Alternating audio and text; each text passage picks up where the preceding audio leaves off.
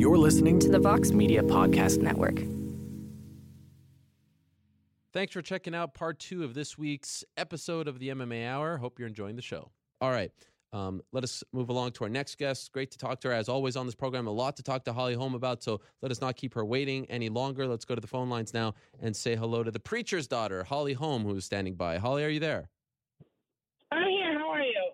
I'm doing great. It's great to talk to you as always. Um, okay, so there's a lot to talk to you about, but first, I'd be remiss if I don't ask you about Saturday because you had a connection to both fighters, Cris Cyborg, who you just fought, and of course, Yana Kunitskaya, a teammate of yours. What did you think about the fight? You know, I mean, uh, we all know Cyborg's a strong, a strong fighter. You know, she she hits hard and she's always kind of aggressive. Um, and Yana, I mean, until the the end of the fight, you know, Yana had, was she had some good moments. You know, she had a takedown, got on top. She was kind of controlling the cage and took her back. Um, so it's not that it was you know all bad for Yana. I think that she had some moments and things she's going to learn from the fight and you know just go forward. When the fight's over, all you can do is learn from it and move forward. So, um, you know, I have respect for both of them, and it's, uh, I don't know. It's one of those things like I, I think about all my fights that I always want to avenge my losses, and it's something that I, I want. You know, I want to fight. I want that fight back. Um, I know it's a lot of work, and and the biggest uh, fighter in all the you know women's divisions of the UFC, but um, it's also one of those that I feel like I can do it, and I want to do it again. But um, I don't know. It's not, you know, like I said, Friday's fight. Yana had some moments in there, and I know that she'll be able to learn. That's a big fight to take on your UFC debut. Did you? I mean, did she come to you a lot? In the, it wasn't a lot of time to prepare for someone like Cyborg, and, and I feel for her because, as I've said a bunch of times, you know it's just it's such a tall task to debut in a title fight in a main event against someone like Cyborg. You you you know you could fight in front of 800 people at Invicta, but this is a different beast, as you know. Did she lean on you a lot going into this? Did did you try to help her out mentally, how to prepare for, for this experience? We're we're mostly just real good training partners. You know, I just tried to be there every day, be a be a sparring partner for her, be a grappling partner for her. Um, just you know, there's not a lot of girls our size. Obviously, we're the only two girls at that you know weight. So um, I just tried to make myself accessible to whatever she would need to help, you know. And I just I had a whole her whole training camp. I was a righty, so kind of uh, different type of training. Just be like a righty the whole time, but it was kind of fun and and um, helped me to evolve as a fighter as well. You know, I tried to give her the best look I could. Um, but you know, we have a lot of teammates at the gym that she you know trained with as well. Uh, just trying to give her a good look, and you know, it, like you said, it is a big fight to take. Uh, just to be a main event um, on pay per view for your first UFC fight alone is a big deal. Much less against you know the big unbeatable fighter that's out there, and up in a weight class that's not even your normal weight class. You know, et cetera, et cetera. There's a lot of a lot of things that you kind of have to mentally overcome to even get in in the cage there, and and you know, she still had some good moments, but um, I know that she'll be a better fighter for it going forward, and you know, we'll see what happens with her future. Um, it sounds to me, and correct me if I'm wrong, like here we are a little over two months later, and the cyborg fight is the one that keeps your fire going. Is that like a is that a dream opportunity for you? Is that is that the number one sort of thing at the top of the list? You'd love that rematch. Definitely want that rematch, you know. I'm, but I'm not. It's not something I'm putting, you know, all my thought into. I don't. I don't even think that could be my next fight. I bet you it'll be something else. You know, I don't know what it might be. Maybe 135, maybe 145. I'm really not putting too much uh, into it, thinking it's got to be one way or the other. But um, I don't know. I guess it's just one of those things that I have. Just I always want to beat the unbeatable. I guess, and. Yeah so yes, that always kind of drives me a little bit. Have you thought about which weight class you'd prefer fighting at, 145 or 135?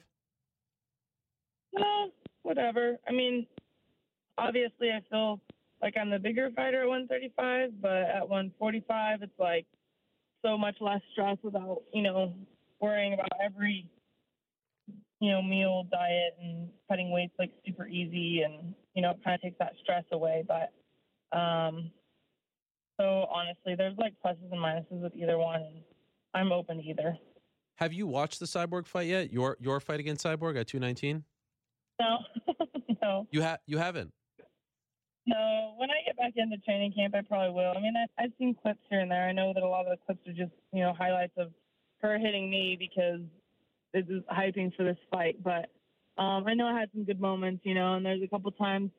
Um, I know that there's a couple times that I hit her with some good solid shots, and I do felt like, you know, like in the clinch that I was doing some good things, and there's there's always something to build on. But um, it always takes me a little while to go back and watch my fight too. What do you without watching, I'm sure you remember so much of it. What do you wish you did differently in that fight? Well, I can't tell you all of that because if I get Oh. a rematch, Okay. Be able to do it. But I mean, you know, there there are a couple things like I mean, just basic things. It's just um, I just wish I would have been more active in situations that I maybe was controlling and um, but every fight is different too, and there's things that I, I have goals of what I want to get better on, but I definitely don't want to just think about that either because even though it would be a rematch with this, you know, if her and I got a rematch, it still would be a different fight. No two fights are exactly the same, even Right. if it's because people go back the second time thinking, well, this is what I'm going to change this time, and so a fight really doesn't go the same way every time. Do you take some solace in the fact that you were the first person to go the distance with her in around nine years? Like, is that a feather in your cap, or do you not really care? Well, one thing that I, I guess it's not the five rounds I went with her. It's that I gave her a competitive five rounds.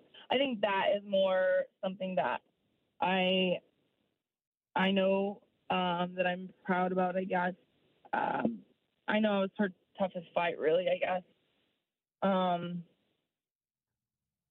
but the way I look at it, I, I still when I think about my fight, I still walked away with a loss. So I, it's there's really not that much pride I have about it. You know what I mean? And, and I to me, a should win know- is, is pride. Go- go ahead. Sorry. to me, the win is, is the pride. It's it's you know I, I didn't take the fight just to make it five rounds. Right. I took it because I wanted to win, and so. Yeah, I know that I was the toughest fight, and it's like, well, I know I did that, and so there's like a little bit of, uh, okay, well, I know I was the toughest fight, but that's not what I wanted to be. I wanted to be the one to beat her, you know.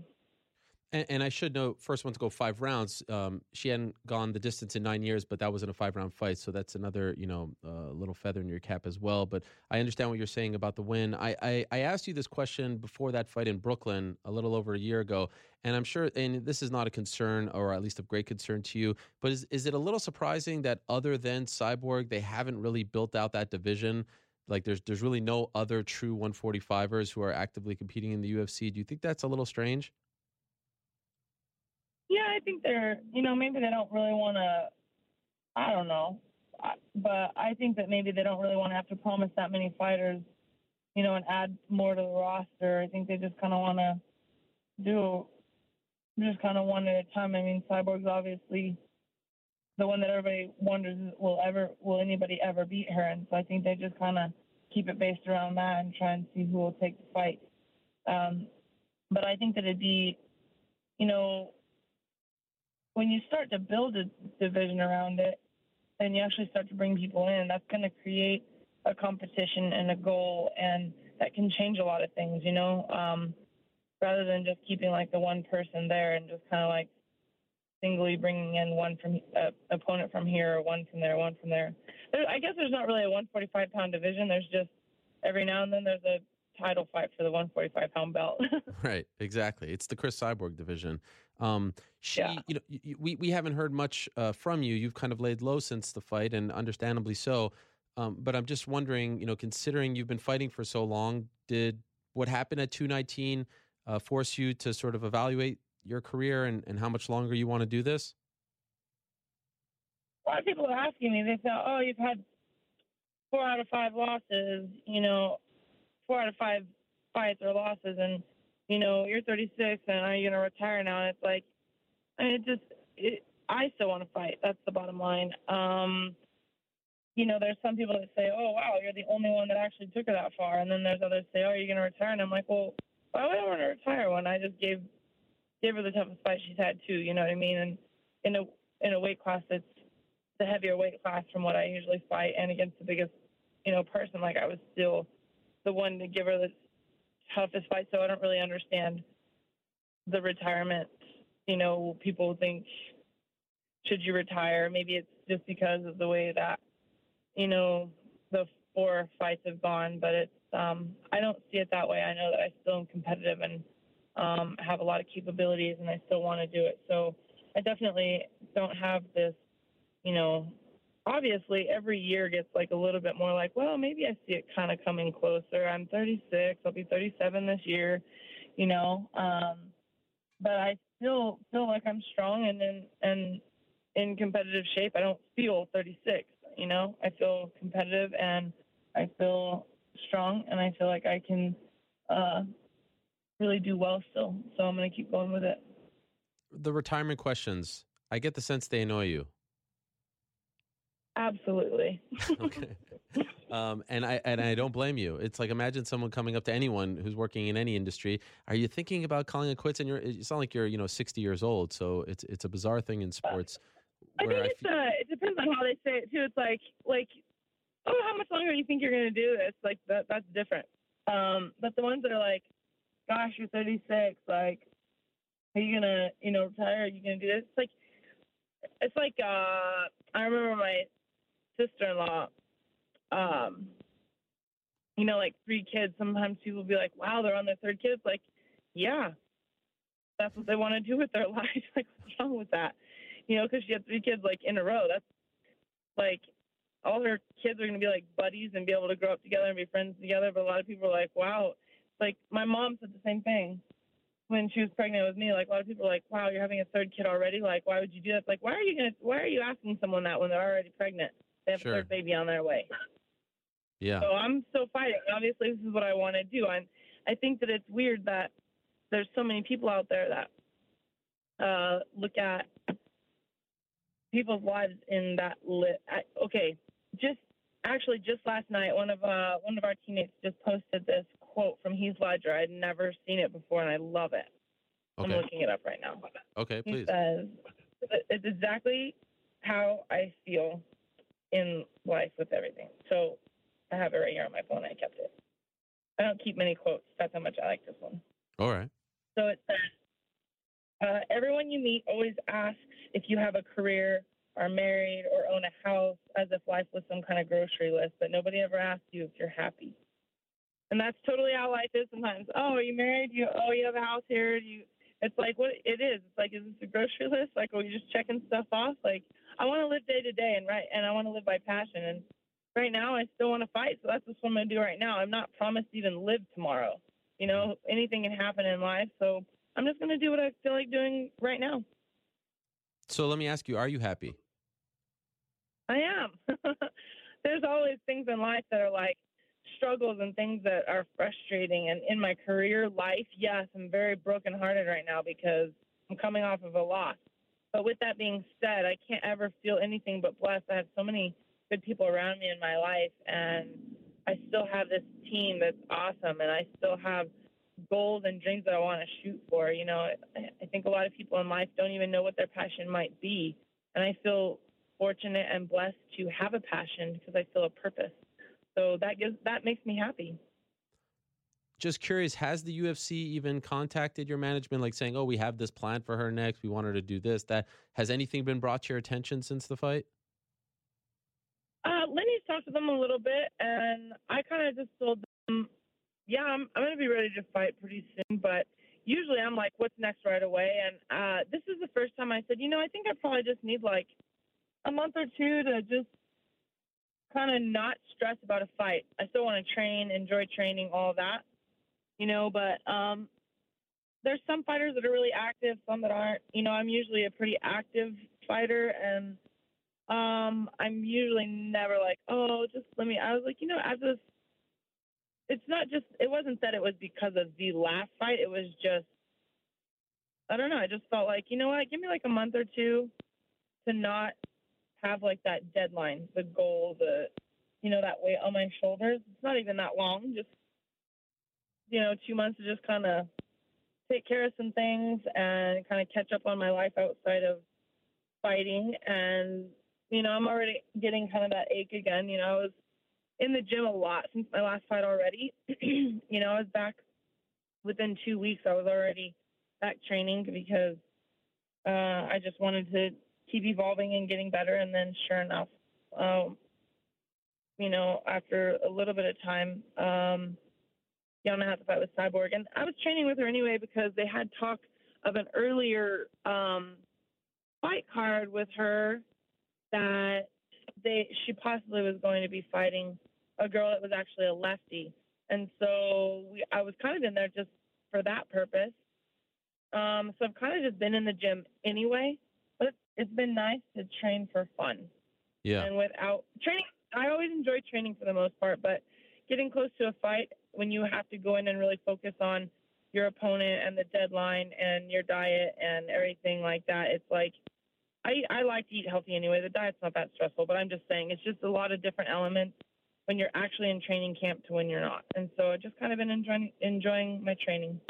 Do you enjoy like just based off off your Instagram, your social media? It seems like sometimes uh, we we have you guys in boxes, um, like you're fighters, and you're always hanging out with fighters.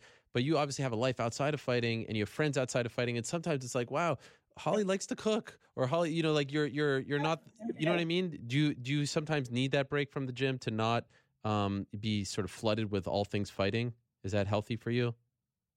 You know what? I I I if I'm not in the gym, there's there isn't a, a week that goes by that I don't at least go to the gym. But um, right now, I guess, and always in between fights, I kind of just try and change it up a little bit. Um, right now, I'm doing a little bit more yoga and strength training, so I can go see different faces and get a benefit from different types of training. Because I may not have time for as much of that when I get back into a fight camp, and that way I don't ever feel I think mine is more. Um, I don't ever want to feel like my training is too monotonous to where I don't get up for a fight. You know, I don't want to feel like burnt out by the time I even start a training camp. But kind of try to keep a little bit of a different schedule in between.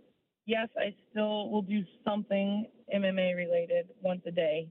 Okay. Um, but it's not like I might just spar in the morning and then go back in the afternoon and grapple and go back for another private. It's like I'll probably go to practice in the morning, and then maybe instead of going back, you know, to the gym for something else, I might go for a run and go to yoga, or go. You know, I, I've been doing. I only do like two days a week of strength training when I have a fight coming up, and even the closer to a fight, I actually. Some with the last couple weeks, I don't really do any more strength training. At that point, you know, lifting weights your last week of hard training isn't going to make you stronger for the fight. It's probably just going to break your muscles down. So um, but right now is the time to try and maybe build some strength a little bit. Not that I'm trying to bulk. I just want to have some, you know, just inner strength. And so I've been doing, I don't know, just a little bit more of that. A little, little yoga, a little Pilates, and just changing it up. And by the way, I have to ask: um, Have you been compelled to watch Ronda Rousey in WWE? Have you checked her out? Um, I haven't watched anything yet, but I I will. Um, why not? I a lot of people ask me too, like, would you ever do something like that whenever you're done fighting? And I'm like, why not? It's like it in life, but why not go ahead and take on every, you know, possibility that you have and any kind of like experience you can get. Um, so Ronda going to to do that, why not? I'm sure Yeah. she's probably having fun with it, you know. So, so is that something that you will try to like? Do you have an interest in pro wrestling? Oh, who knows? Okay. I, I never really know what what. Gosh, I look at my whole career and it's like, you know, when I very first fought, I just kind of wanted to see what it was like. I didn't ever even think I'd really be pro, and then when I turned pro, I didn't think I'd really fight for a title, and then when I fought for a title, I didn't think I'd defend it so many times, and then when I was doing that, I didn't really think I was going to do MMA, and then when I was in MMA, I thought, you know, I had these like small goals, but I look back at like the journey that these small goals have taken me on. Who knows where I'll be? So when people ask me about it, I guess I I'm not going to say I'll never do it, but I'm not going to say that it's something that is in my plan right now because my my my goals right now still are just in MMA. So Holly Holm is going to go out of her way and watch Ronda Rousey's WrestleMania debut in April. Is that accurate? I'm going to do it. Oh wow, that's amazing. See, that just shows the kind of person that you are. That's great. I'm happy to hear that, and uh, and and good to catch up with you as always, Holly. Thank you very much for stopping by. Last Thank thing, you. do you, do you have a month that you want to come back? Is there a time frame yet, or you haven't even thought of that yet? Oh, I definitely don't want to be like too too long. You Okay. know, speaking of age, uh, it's not like I got. I, I will be 37 this year. So, but look at Andrei. He's 39, I think it is. He just had a big win this last weekend. So I guess it's all how you take care of your body too. But Yep. um, you know, I don't know. Maybe maybe in the summer. Hope so. I mean, we're already in March, so hopefully it'll come. Something will come soon. All right. Well, we wish you the best, Holly. Thank you so much for stopping by. Thank Thanks you for taking the time, I as always. it. Yep, we'll talk to you Thank soon. you. There she is, Holly Holmes, All right, stopping talk by. you Great to talk to her as always. Still very much a player. Still very much one of the top draws in the UFC's women's division. There's there's absolutely no doubt about that. Um, just just look at the pay per view buy rate for 219, and I'm curious to see this one with with Cyborg kind of carrying it. Um, it's kind of not being a household name. I'm, I'm, I'm very curious to see what this one does um, on pay per view. All right, so that's uh, that's 222 talk. We'll have more later on in the program, but one of the big stories uh, late last week was that John Fitch has signed with Bellator. How about that? The longtime MMA veteran, of course, former UFC title challenger, just recently was the WSOF welterweight champion of the world. He has been uh, let go from that organization. His his own his own doing, his decision. They're rebranding into PFL. They vacated all the belts, and now he is in Bellator, and he'll be debuting on May 12th against the one and only Paul Daley in his backyard, longtime backyard of San Jose, California. So a perfect place for his Bellator debut. He joins us now via the magic of Skype. There he is, John Fitch. John, how are you? I'm good. How you doing, Ariel? I'm doing great. Great to talk to you, and congratulations on on the big news. Could you explain what happened with you know uh, WSOF slash PFL? You were their champion. They rebrand. How did you leave that organization? How did that go down? Uh, you know, uh, this is prize fighting, and I'm in the business of, of winning titles. And uh, you know, I think there's more competition and better people to fight in Bellator. And I, I just wanted to, to to chase another title, and uh, it was more appealing to me to jump ship and go to Bellator and uh, track down another title than it was to enter a tournament, fight five times in six months, and uh, you know, win a win a title and then lose it in the same night. Okay, so you asked for your. You still had fights left, or did everything kind of start at zero once they rebranded? No, I, I mean they have to honor the contracts, and uh, you know there's some parts of my contract that you know the most thing I was most worried about is not being active. You know, it's the worst thing for a fighter is to be healthy and ready to fight and then not be active, not be offered fights. So uh, I had some provisions in my contract that said they had to offer me certain fights in certain time frames. Uh, they failed to do so, so I, I, I just held them to the contract. They either needed to provide the fights, pay me for the fights they didn't give me, or release me, and they chose to release me. Okay. Um, was Bellator your top choice? Is that where you wanted to go? Um, yeah, I think so. It's my hometown. Uh, they do a lot of shows here. Yeah. Um, I really like Scott Coker, as our uh, Scott Coker. Sorry, uh, Scott Coker, and uh, I think he's the best promoter in the business right now. Why? Um, you know, I think he's he's been doing this for a very long time, uh, and he's done it um, very well. I think he puts a better, put, puts together a better show, and um, I think you know if it wasn't for the UFC's monopoly, he would probably be dominating the market. Um, you've never fought for Scott before, obviously, but of course, a mainstay in the San Jose region, and as you mentioned, been doing this for a long time. Did you have any kind of relationship before you know this negotiation? Um, yeah, we've we've we're friends. We've talked. We've uh, hung out before. I've had dinner with the man. Uh, I, I I know people who worked with him intimately and have for ma- many years. Uh, people I'm friends with, and nobody has anything negative to say about him. And and you're back at AK now, right? Yes, we uh, moved back to San Jose. Um, Vegas was great. Uh, One Kick Nick was amazing. Uh, I still work with Nick. uh, the guys I got to got, to train and spar with and everything. Uh, Chidi Njokuani, especially. Um, a lot of great guys uh, at One Kicks Gym. Um, but we just didn't have the family support that we do here in, in San Jose. And with two kids, uh, it, it, was difficult to to manage. I think when we were in Vegas. Okay, um, so you get the Bellator deal. You're on this big stage. You're fighting at home, and you're fighting Paul Daley. And these are two marquee names. Mhm. I think the Great welterweight fight. division is the best division in Bellator right now. Um, it's the deepest in Bellator. Right off the bat, it seems this is a tough style matchup for Paul Daley. Historically, he's had trouble with wrestlers. Uh, did you think the same? Were you surprised Um, that that they gave you Daley, or maybe given his troubles with the organization, maybe this was a punishment for speaking out? I don't know. What did you think? I, I think I'm a I'm a bad stylistic matchup for everybody. Okay, And that that should be my nickname. Bad bad stylistic matchup. right, uh, fair.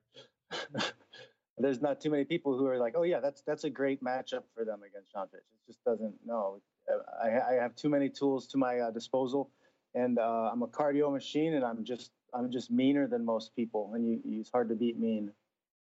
How far away do you think you are from the Rory MacDonald orbit?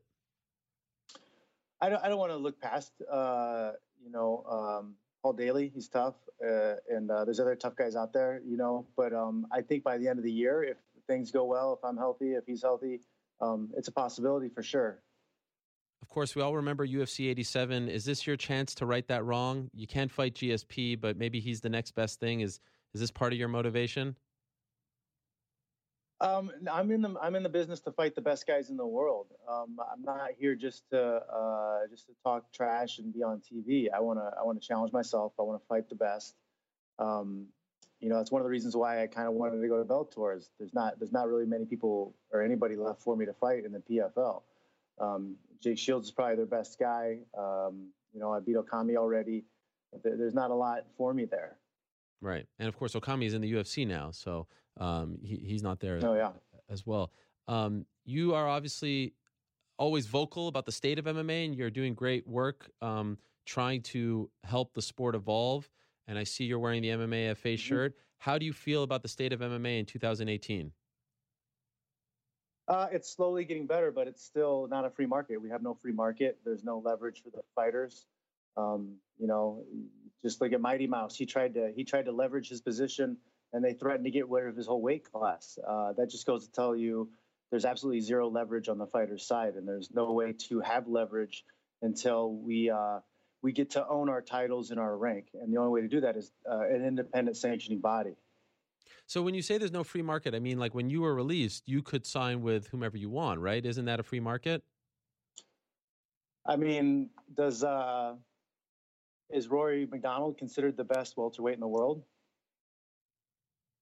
Is Tyron Woodley going to leave the UFC with his belt and fight uh, um, Rory to prove that he's the best? Right. But isn't that the case in every sport? no. Like if, if you're if, if I'm signed by the Orlando Magic no, for four if I'm- years, If you're if you're um, you know if you win a, a championship in the NFL for for the Bills or whoever, right? you can you can go to another team the next year if they bid for more money. Well, not, not if you have That's a con- not you have ever going to happen. but you have a con. You sign a the four year contracts deal. never end. The contracts never end in the UFC. If you win the belt, you must defend it under Okay. contract. That's one of the issues. Right. So you have a problem with like the champions clause because every fighter signs for like X amount of fights, but you're saying the term there's no term usually, right? There's it's not a two year deal, so it'll expire after two years. You have to fulfill those six fights or eight fights, whatever. Hmm And uh, if you win the championship, first off, you won't even get a title shot unless you have more than one fight on your contract. If you don't have one fight in your contract, you'll never get a title shot. They will they will force you to sign an extension, and then once you win the title shot, you're forced to defend it. In boxing, you can go free agent the second you win a belt. Did these um you know, these values, did this come into play when you were deciding where you were going to go next? In other words, do you feel like Bellator doesn't have these restrictions contractually? Everybody does, but I mean, I have to feed my family. Yeah. And uh, it, it's either I don't feed my family or I dive headfirst into um, uh, an exploitive uh, uh, environment, and we don't really have a choice. It's either fight and make money under these conditions, or retire and go somewhere else and maybe make money or not make money. Um, I'm, I'm sure you heard about. Uh, it's just new, not a not a free market. right. The, the the new Project Spearhead group, um, headed up by Leslie Smith. What, if anything, do you know about it? And, and more importantly, how do you feel about it? Um, I mean, uh, uh, uh, a single entity um, labor union will not work in, in mixed martial arts. Uh, if you have no leverage at all, then there's no way for you to have a CBA that's going to do anything. Um, when the promoter can willy nilly strip belts, take your rank. Um, I was fired when I was ranked number nine. Somebody else was just given that rank. Um, I mean, if you look at the WWE, the WWE could eliminate their entire roster and continue forward with no problems with a brand new set of people. Uh, there's nothing stopping uh, the UFC or any other promotion from doing that exact same thing. So you feel like something like this, it's a mistake for them to just be a UFC only, even though w- would you not agree that the UFC fighters and the Bellator fighters are sort of playing under different rules, like with the Reebok deal and USADA. There's different things that apply to them that don't apply to you in Bellator. So isn't it hard to get everyone on this uniform playing field? Um, I mean, the the the USADA and the uniform is not a is not an example of those fighters being uh, employees. That's a it's a, that's a demonstration of the monopsony power of the UFC. They're uh, you know the uniforms are not evidence of employee status. They're uh, exhibit one of monopsony power. Uh, UFC athletes have no say. These terms are imposed on them precisely because the UFC is a dominant monopoly and monopolist. Uh, the athletes have no negotiating power whatsoever. But I, I, isn't that exactly what an employee like? You just tell an employee you have to wear this, you have to do this, you have to be. Isn't that exactly? Again, uh, again, that's not evidence of being an employee. That's an that's a demonstration of their monopsony power. That's a part of our class action lawsuit. Right. How is the lawsuit going, in your opinion?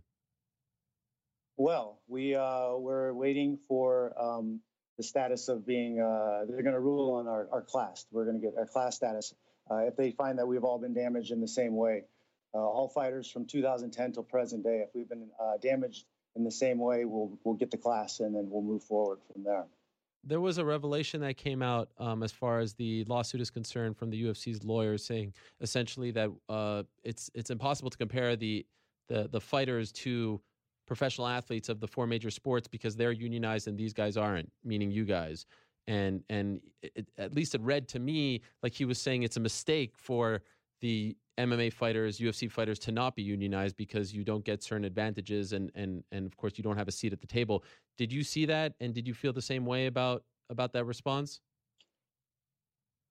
Uh, I mean, uh, why why are they only stating the UFC's experts? Uh, we had the um, we have the, the, the premier leading economist uh, expert Zimbalist um, Andrew give his statements too, and he talked about yeah, and he talked about why they have their monopoly power. Why why is that quote stated? Um, what do you mean by who? The, the another the sport, media? another another it, the media and uh, uh, the other organizations out there. the, the, fact is, if ahead, uh, the league sports, the league sports are league sports because they have thirty to thirty-two uh, owners and entities. You're talking about a single owner entity. Yeah. There's there's no negotiating with the single owner entity. They have all the power. They can just uh, take away your rank and title at any time they choose to. They can create a new rank and title anytime they choose to. They can fire everybody on the roster that has a loss and replace them quite easily and just give new ranks to new people. Right. But in, in, like in boxing, if someone is is you know if I'm signed by Lou DiBella, I can't just leave Lou DiBella either, right? I mean, you can't you can't just go willy nilly. Well, that's a that's that's a man that's a manager, not a that's a manager, not a promoter. Uh, I would say, actually no. Lou DiBella, I would say is a is a promoter. Like Lou DiBella, Lou Bob Arum, Bob Arum, Oscar Del. These are promoters, oh, right? I'm sorry. You know what I mean? They are promoters, yes. But but um, you have legitimate uh, promoters competing against them, and the athletes can sure. promote themselves if they choose to. So if you don't like the way the promoter is doing something, you could actually go to the other promoter and still compete for the top belt. You can't do that in uh, MMA. We're not really a sport. You can't you can't say, "Oh, this promoter is doing a bad job of promoting me. This promoter isn't doing a good job. He's not giving me good splits of the money. I'm going to leave this promoter and sign with another promoter." You won't have the same status. You will not have a senior, a single MMA uh, or UFC fighter leaving and be respected on the same level and have the chances to make the same amount of money if he goes to anywhere else. And he can't promote himself. I mean, Rory MacDonald did that, and he's probably making more money in Bellator than the UFC. Uh, because the UFC was suppressing his wages, not because he had the chance to fight for the highest title there is to uh, to own, and then use that as leverage to gain more more more of the percentage of the revenue made. Okay, I, I mean, I guess that's uh, that's arguable, but I get your point.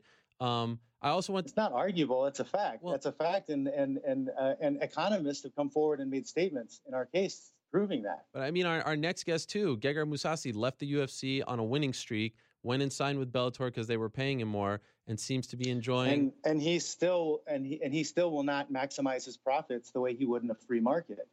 Free But agency how- and but free he was market in a free the only thing that drive up pay. He wasn't a free market. It's not a free market. He can't fight for the UFC title. The UFC title is the belt that pays the most money. No matter how much he gets paid by Bellator, he's never going to make as much money as if he owned the UFC title, ever. Ah, I don't know how you could say that. I, And the U and the U and the U I can because our, I can say it because our economist is saying it.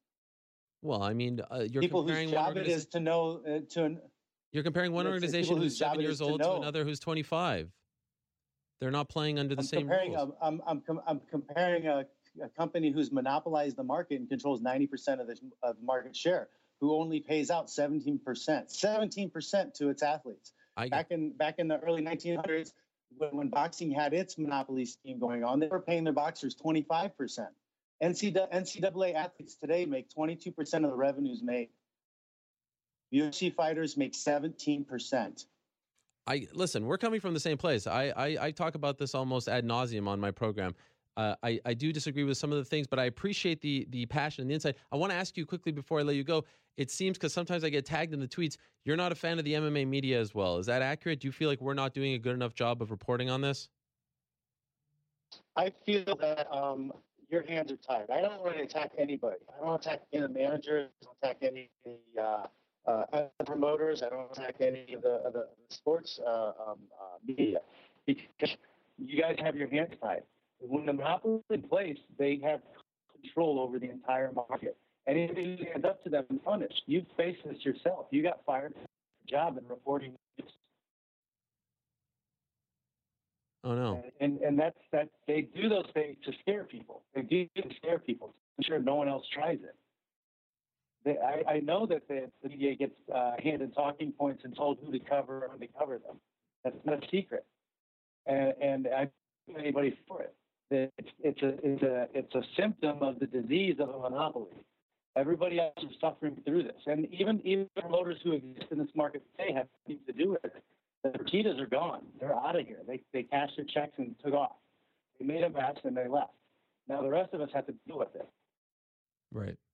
Do you see uh do you see a light at the end of this tunnel? Do you do you feel like in your career We, when we when when we go to uh, when we go to DC, when I've been paying out of pocket to self lobby and go to DC, push for the Ali Act. When I talk to uh, uh, uh, politicians, they're they're lawyers and business owners. When we show them contracts, when we tell them the situation, they cannot believe it. It's gotten this bad. They can't believe something like this happens in, in this day and age. And uh, they're, easily jumping on to support. Um, I feel that we're going to pass Ali Act through this year, and within uh, two years' time, into 2020, we'll have a free market. We'll be able to see who's really the best fighters in the world, and fighters will actually get to negotiate for real contracts and health care and all that stuff. Until that happens, we have no leverage, absolutely zero leverage. No CBA will ever do anything in a single entity monopoly. But do you agree though that it is important, at least in this um, structure, to have a seat at the table? In other words, um, if Bellator came and said, what seat at the table? It, it's a kids' table. It's a kids' No, but listen, table. listen. Not- If Bellator- if Bellator market, came to you- no- if Bellator came to you and said, um, for your fight on May 12th, starting April 1st, you cannot have any sponsors anymore, and uh, you can only wear what we tell you to wear, and we're going to drug test you 24 7, 365. Would you not at least like a say in that? they you would they would be they would be guilty of monopsony, and that's illegal, and they would get lawsuits against them. Okay, but well, that's happening in the UFC, and that's why Project Spearhead is probably and they have a valuable, right? lawsuit against them. Well, not, but they have a you, did, lawsuit against them. you didn't suffer that. The current fighters are suffering that. So why why not be for the Project Spearhead in addition to MMAFA? I didn't have to deal with the Reebok deal, but I did have to deal with them taxing my sponsors, Yes, putting my sponsors out of business because they forced them to pay hundreds of thousands of dollars just to sponsor me three thousand dollars. Yep, that It's the true. same scheme. It's the same controlled scheme. As someone who is deeply invested in this, are you in favor of Project Spearhead? Uh, what I don't understand is uh, everything that we have been pushing for and trying, they seem to be adopting, except um, Leslie Smith, especially, could not get support for any of her views in our group. And she continually um, broke our, our, our trust with uh, speaking about confidentially spoken about things in our in our private chats. Okay. Um, that that's that's something that's not okay. We had secret private chats that were made public by her. oh, Uh, that's the number one reason why she was asked to leave. Um, but she seems dead set on creating a single entity UFC monopoly, and that's that's a death wish to everybody. Um, you cannot have a, a successful CBA under a single entity monopoly. It only works if there's multiple owners who are on the same playing field. And there is nobody at the match of the UFC. Nobody is on equal ground with the UFC, not even close. Nobody is da- knocking down the door to leave the UFC to go to Bellator because their title is going to bring them more money. If you want respect and you want the most money possible for you as a fighter, you have to go to the UFC. You do not have a choice. We get to. I, I would love to talk about this uh, with you for hours. I love this topic. Um, I think it's it's somewhat ironic that you say that being Gegard Mousasi, who literally just did that. But I respect where you're coming from, and more importantly, I appreciate how And he- passionate he, you are he, about this. He left because of frustrations. He left with because of frustrations, and he may be making more money, but it's more money on a on a on a on a restricted level. The pay scale is restricted. Like he's never going to maximize his profits. He's never going to get a a real piece of the puzzle, the, the piece of the pie. He's not going to get a real percentage. A- And and the fear mongering that people put that that, that the Ali Act is going to turn us into boxing is, is BS right. we have different fan bases, right? You're never going to have a card where you just you just put the two top fighters like McGregor and, and Mayweather. You're never going to get a card like that. Fight, the fight fans won't stand for it. We're never going to make 85% of, of the gross revenue. If we may make 60 to 70%, then we'll have a fuller card, just like MMA fans want. That's our future, not not uh, a CBA under one single entity monopoly. It's it's not going to happen. You have uh, fight careers in the UFC the top guys who are in the main event, it's two and a half years, less than two and a half years, the top guys. That's not even the minimum, league minimum in the NFL to join their association. How and that's and that's removing people who've had only one fight. How are you going to have those guys pay into a pension if they don't even the top guys don't even fight two and a half years? What kind of pension? What kind of health care? Where's the money going to come from? Are you just going to take the money from the guys who have been there from 10 years and they're going to pay for the health care for guys who have one fight? How's that going to work? Yeah, it's fascinating. Thank you, John. I really appreciate it. Um, would, would love to invite you back on to talk about this, but we were out of time. Congratulations on the new deal with Bellator, and looking forward Thank to you your very debut. much. Uh, make sure if you guys get a chance, I have a, a blog series coming out on. Uh, I started a, a week ago uh, on Medium.com, Medium uh, backslash at John Fitch. I'm going through old journals. It's talking about uh, a lot of my old stuff that I went through in college and through uh, through the fight career. I'm, I'm actually just putting out my journal for everyone to read, so uh, you can see what actually is going on. This is very personal and uh, a little embarrassing, but I think you guys will really enjoy it. All right. Also, official John Fitch on YouTube. I do shake breaks every day at 10. Check me out. Okay. Thank you, John. A man of many talents. We appreciate it very much. I will check out that journal. That sounds really cool. On Thank you, Ariel. Appreciate him stopping by and congratulations on the new deal with Bellator. Okay, so as I mentioned, speaking of Bellator, speaking of someone he was just talking about, essentially, let's go to our next guest. Gegard Mousasi is stopping by. He returns at Bellator 200 in May in London against Rafael Carvalho for the middleweight title. Gegard, are you there? I'm good, Ariel. How are you? I'm doing great. By the way, did you hear any of the stuff John was saying? Did you hear any of that at, at the end of the interview? Yeah, just a little bit. I heard. Yeah. Do you have any thoughts on what he was saying as far as you know the free market and not being paid as much as uh, you know if you if you're not in the UFC, you're not going to get paid as much as you're worth? Well, UFC, how many percent of the fighters are making good money? I think uh, that's maybe the champions and ex-champions. So if you're not one of those, you, you're not probably gonna uh, get paid as you as much as you should. You know. So uh, for me, you know, uh, as a good as a fighter, you want to be paid what you're worth, not saying okay uh, because you never know if they're going to give you a title shot or not, or they're going to give you fight as long as, as, until you lose it, and then you won't be able to fight for the belt. You know, so it's it's only one or two guys that are fighting for the belt that make good money. So yeah, of course, if you're UFC champion, you're going to make good money. But uh, if you're not, you go back to your old contract, and uh, yeah, then you're going to make less probably. Yep, that is true. Uh, you are happy in Bellator, though. The the I, am assuming, right? I mean, for for the most part, even though you're not in the UFC, things are going well, right? Yeah, hundred percent. Uh, you know, uh, I have nothing to complain. Uh, I'm fighting in uh, London. Cro Cop, I heard is fighting too, and uh, you have already a great card. Uh, Phil Davis is fighting on that card. You know, you have some. you're gonna have some English local fighters. you know, you know, it's gonna be a good, good, great card, especially for European market. That's right. Um, that's Bellator 200. You're fighting for the belt. I have to ask you though, Gegard. The last time I spoke to you was the Monday after your debut against Alexander Shlemenko, and you were very fired up. I mean, that interview, people still come up to me and, talk to me about you telling the haters to suck it and all this stuff. Uh, I, I, know it's several months later, but have you have you calmed down a little bit? Do you, do you still feel the same way, or like when I bring it up again, do you still get fired up the way you did on that Monday? No, listen, uh, I, I, went, I watched the fight. If I thought I, I would have uh, lost that fight, I would have uh, said, honestly, I lost that fight. But it was obviously two rounds to one round. So I clearly won the fight. Uh, you know, it's a, a, point system how the judges score. So, uh, you know, there's nothing, um, there's no discussion about it. You know, uh, of course, some fans, you have some Russian fans, of course, they're to pick the side of the of Alexander, but it is what it is. You know, I take this victory to my grave. So whoever thinks I lost, you know, they have to live with that. Fuck them. What can I say?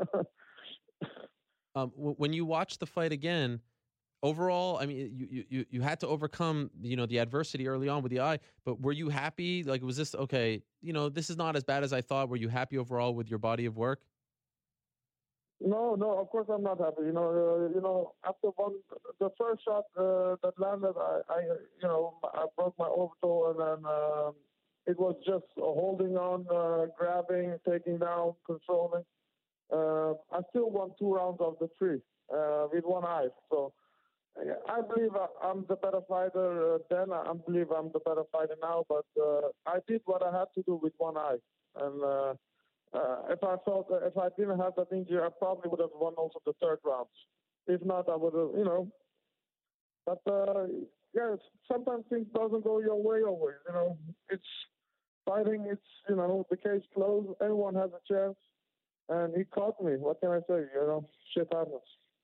You you've laid low since that fight. I mean, you, I haven't heard much from you.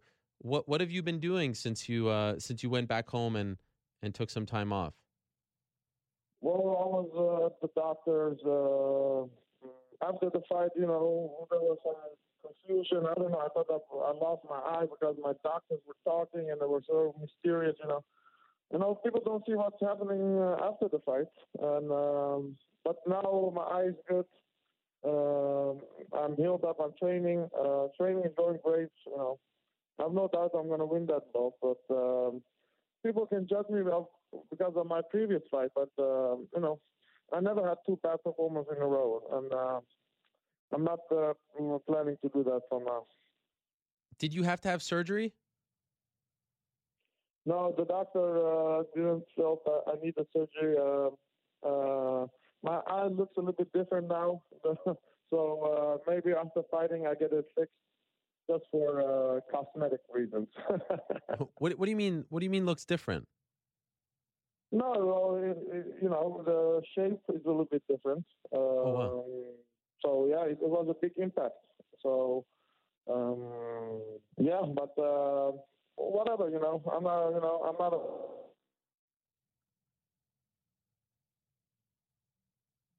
did we lose him? Gegard, are you still there? May have just lost him. We shall reconnect. Okay, we're calling him back. Just kind of faded away there. But that is a pretty um, that is a pretty massive revelation. I, I, I want to ask him again. Um, it sounded like he said he thought for a minute that he was going to lose his eye. Remember all the I don't know, the criticism afterwards. Some people thought he won the fight, some people thought he lost the fight. He was all kinds of fired up. He said to the haters, You can suck it. It was great stuff. And he hasn't really talked since then.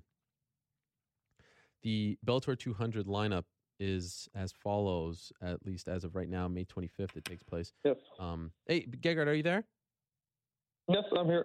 Okay. I was just wondering, um, I, I want to make sure I heard you correctly. Did you say that you thought for a minute that you may lose your eye? Yeah, yeah, because um, you know I had my physician, I had uh, also I had my doctor, and I had also my doctor that had surgery on my leg. Uh, uh, they were both with me uh, there, so they were talking, and it was like uh, very mysterious, and you know doctors coming in, coming out, you know, you know those things, you know, it's part of fighting. You know, I could have easily also lost an eye. You know. Were you uh, worried? Uh, at that moment, yeah. Uh, so yeah, it was uh, it was not a, it was not a good day. Are you medically cleared now to resume sparring to, to get hit in the eye? Is is that all okay? Yeah, yeah, yeah. Everything is fine. Uh, you know, uh, the doctor that I was seeing was one of the best in Holland. Um, he talked to the commission. He made sure, he ensured them that everything is fine. I got clearance, and uh, so I'm uh, we're working towards the you know to the 200 uh, Bellator fight. What what is it like when you get punched now? Like, do you feel some hesitation? No, no, not at all. You know, I, I can take a, you know, it's as good as it was. It's not, uh, of course, anything can happen if you get a, a impact punch like that. Of course, it, it could uh, uh, uh, do damage, but uh, it, it, it's it's the same as it it would if I would have operated. So Okay. it's not going to make any difference. Yeah. Um, by the way, sometimes Bellator doesn't put the the title fights on last, and they just announced this Cro Cop fight against Roy Nelson. Are you going to be the main event, or is that going to be the main event? What are you hearing as far as what goes on last? Well, um, I don't care. You know, for me it's the same. Uh, You know, main event, go main event. Who cares? you don't feel like uh, traditionally the the title fight usually goes on last. Yeah, you know, uh, for me it's not important. You know, I, I get to fight. Uh, people come to see the fights. Uh, the promotion do does whatever thinks is the best. Uh, my job is to go and fight. Uh, you know, uh, I don't care. Did you watch? Uh, I, I know you had some some you know responses back to Rory MacDonald after your fight. Did you watch his last fight when he won the belt against Douglas Lima? No, I just you know I skipped a little bit. Uh, he didn't have a great performance either, but uh, you know I'm not the one that's gonna go on uh, Twitter and uh, say stupid shit. You know, so I like Ro- Rory MacDonald. Actually, I think he's a nice guy. Probably you know, uh, he, but uh, yeah, after this fight, hopefully we can get it done, and then uh, he can come his uh, show his own skills. But So uh, he will come short. You know, his, his style is perfect for me. He's smaller.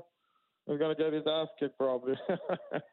Is that is that is that the the dream scenario for you? Win the middleweight title and then fight Rory? Yeah, it's an easier fight for me. I like easy fights. Easier fight? You think that Rory's an easier fight than Carvalho? yeah, mm, no, no, no. Carvalho is tough. Rory is tough. But uh, after uh, Carvalho, mm, Rory is the best choice, to be honest. How do you feel about Carvalho? Uh, it's kind of hard to gauge, you know, where he is as far as like the top middleweights in the world are because he hasn't been fighting the top middleweights. You've you fought everyone under the sun, UFC outside of the UFC. Where, where do you rank him based on what you've seen? Mm, he's uh, it would he would be under if he would fight in UFC, it would be on the top five probably. Let's say uh, ten to five, he would be ranked somewhere between there. But you know, this is you know, he's tough. He's uh, he's the champion for a reason. Um, you know, uh, he's skilled. He hasn't lost since 2011, I believe. So he's confident. Uh, So yeah, no, I'm not underestimating. He's a, he's, he's a champion for a reason. But uh, I'm coming to get that belt. W- was it a blessing to not fight for the belt in your debut? Is is it almost better to get the first fight out of the way and then fight for the belt? Uh, I, yeah, I think I have less pressure now. Uh, first fight, you know, coming in, you feel like they brought you and you have to beat everybody. But you know, at the end of the day, you realize a fight is a fight and anything can happen. So the pressure is off a little bit, and uh, so yeah, I don't know. Uh, maybe if I would have fought for the belt, maybe I had a better fight. You know, every, any fight, every different fight is different. So I don't know, but uh, I think the nerves are a little bit gone. So I think I will do better. The the the UFC middleweight division is still kind of a mess, and after what happened, in, you know, prior to the last fight, a lot of people are like, "Oh, if only Gegard was around, he would have gone in that title shot." All this stuff. Do you, do you do you pay attention to what's going on over there at all? Well, I watch uh, the big fights. Uh, you know, as a fan, I like to watch fights too. You know, but uh, uh, you know, uh, I don't know. Um, I don't know if I would have got the title shot. Maybe if I beat beaten Luke Rockhold or something like that, maybe. But uh, you know, you still had Yoel Romero there, and then I would have have to wait again. You know, you never know with those stuff. Okay, so you don't feel like uh like there wasn't any part of you that was remorseful if you know if this would have played out when I was there, I would have finally gotten that UFC. You don't think like that? Mm, no, you know, nothing is given, nothing is written. Uh, Yeah. it's, uh, it's you know what can I say? You know, I made the best choice for me, uh, and uh, you know I'm fighting for the Bellator belt. So for me, I'm still fighting for the belt. So Sure. uh, and I like uh, if I beat the Carvalho, you know, doors open. I can go up to light heavyweight. I can ac- accomplish a title there. You know, those are things that you know it's different. So if I do well in the title fight, I win, and uh, you know I can I can achieve bigger things. So that's the goal. Uh, just wondering if you've spent a lot of time on your farm in your in your time off, and if so, how how yeah, has I that was. been? Well, I was just training in my uh, where is the where you milk the sheep's Uh, stall? Yeah, I don't know where the you know where you put the cows and stuff. That's where you just were. No, no, no. I I made it into a gym, you know. Oh, so I trained in my backyard, let's say, and then Oh. uh, now I'm home, and uh, so it's easy. Uh, I, I trained three weeks uh, at my own house, and then uh, the rest is uh, in Amsterdam, other places. what did you do with the the the sheep and the the, the, the horses that were there, or the cows that were there, Yeah. the stable? Well, well, I gave them away to the old uh, old owner of the property. But, Oh, uh, wow. You know, I, I- don't have any. Yeah, I'm not that um good with animals. Okay, so you don't have any animals. Yeah. no, no, no, no. It's empty. Around me, I have a lot of animals, like uh, you know, but uh, like because uh, it's a village. Sure, but you don't have any that are like your responsibility that you have to look after. No, no, no, no. I, you know, I can't even take care of myself, let alone animals. but how many people are living there right now? How how populated is it? Well, my house, my brother lives next to me, so one, two, three, four. Well, I think it's six, seven people in the house. Amazing. lot of times. It's it's like Yeah. a Mousasi compound, just for you. Yeah, yeah. Everyone that comes here, and then uh, at the end of the night, they'll go to their house. And and are there any neighbors in sight, or is it very? Mansion. Yes, Mousasi Mansion, exactly. Are there any neighbors in sight, or is it uh, is it pretty isolated? Well, I have a neighbor. He's uh, pretty pretty into partying and stuff, so that Oh, comes handy sometimes. why is it? Is that a good thing or a bad thing? uh, after the fight, it's a good thing. What kind of partying are we talking about, Gegard? Well, last time uh, it was a party with mask and I don't know, you know, kinky Oh. party. Does he do it Yeah. for you? Does he do it in honor of you, or is he no, just? no, no, it was just uh, he was he just invited us and we went there and um, yeah, we had a good time. When you say us, like your Uh, mom is going too, your brother, everyone's going, your whole family. No, no, no, no, no. It's, not. It you said us. My brother and my cousin. We went there, but uh, Wow. well, it was- yeah, A, a mass kinky party. This sounds amazing. yeah, not much happened afterwards because we got into a fight and then we had to go home. So, A fight with who? uh, well, you know, some discussions. What do you mean? uh, other topic. Not Oh, that's a- important. Okay, wow. That I mean, this is the most interesting part of the interview. Is w- was it with the owner, the, like the neighbor himself? no, no, no, no. Just my brother. Uh, he wanted to go home, and uh, so we went home. Oh, okay. Interesting. Wow. Yeah, yeah. So- there's so many layers to you, Gegard. You know, I just try to I just try to sort of chip away. Yeah, people what I'm don't know me. I'm kinky. I'm no, You're- I'm not. I had no idea. Oh, I, can, okay, can I you? think the interview is going the wrong direction, uh, Ariel. We, we should. Okay, this that clip right there. Last time you gave us "suck it," now it's people don't know me. I'm kinky. That's the headline. no, no, no. I regret already saying that. Okay. All right. Well, Gegard, I'll let you go. This has been a great.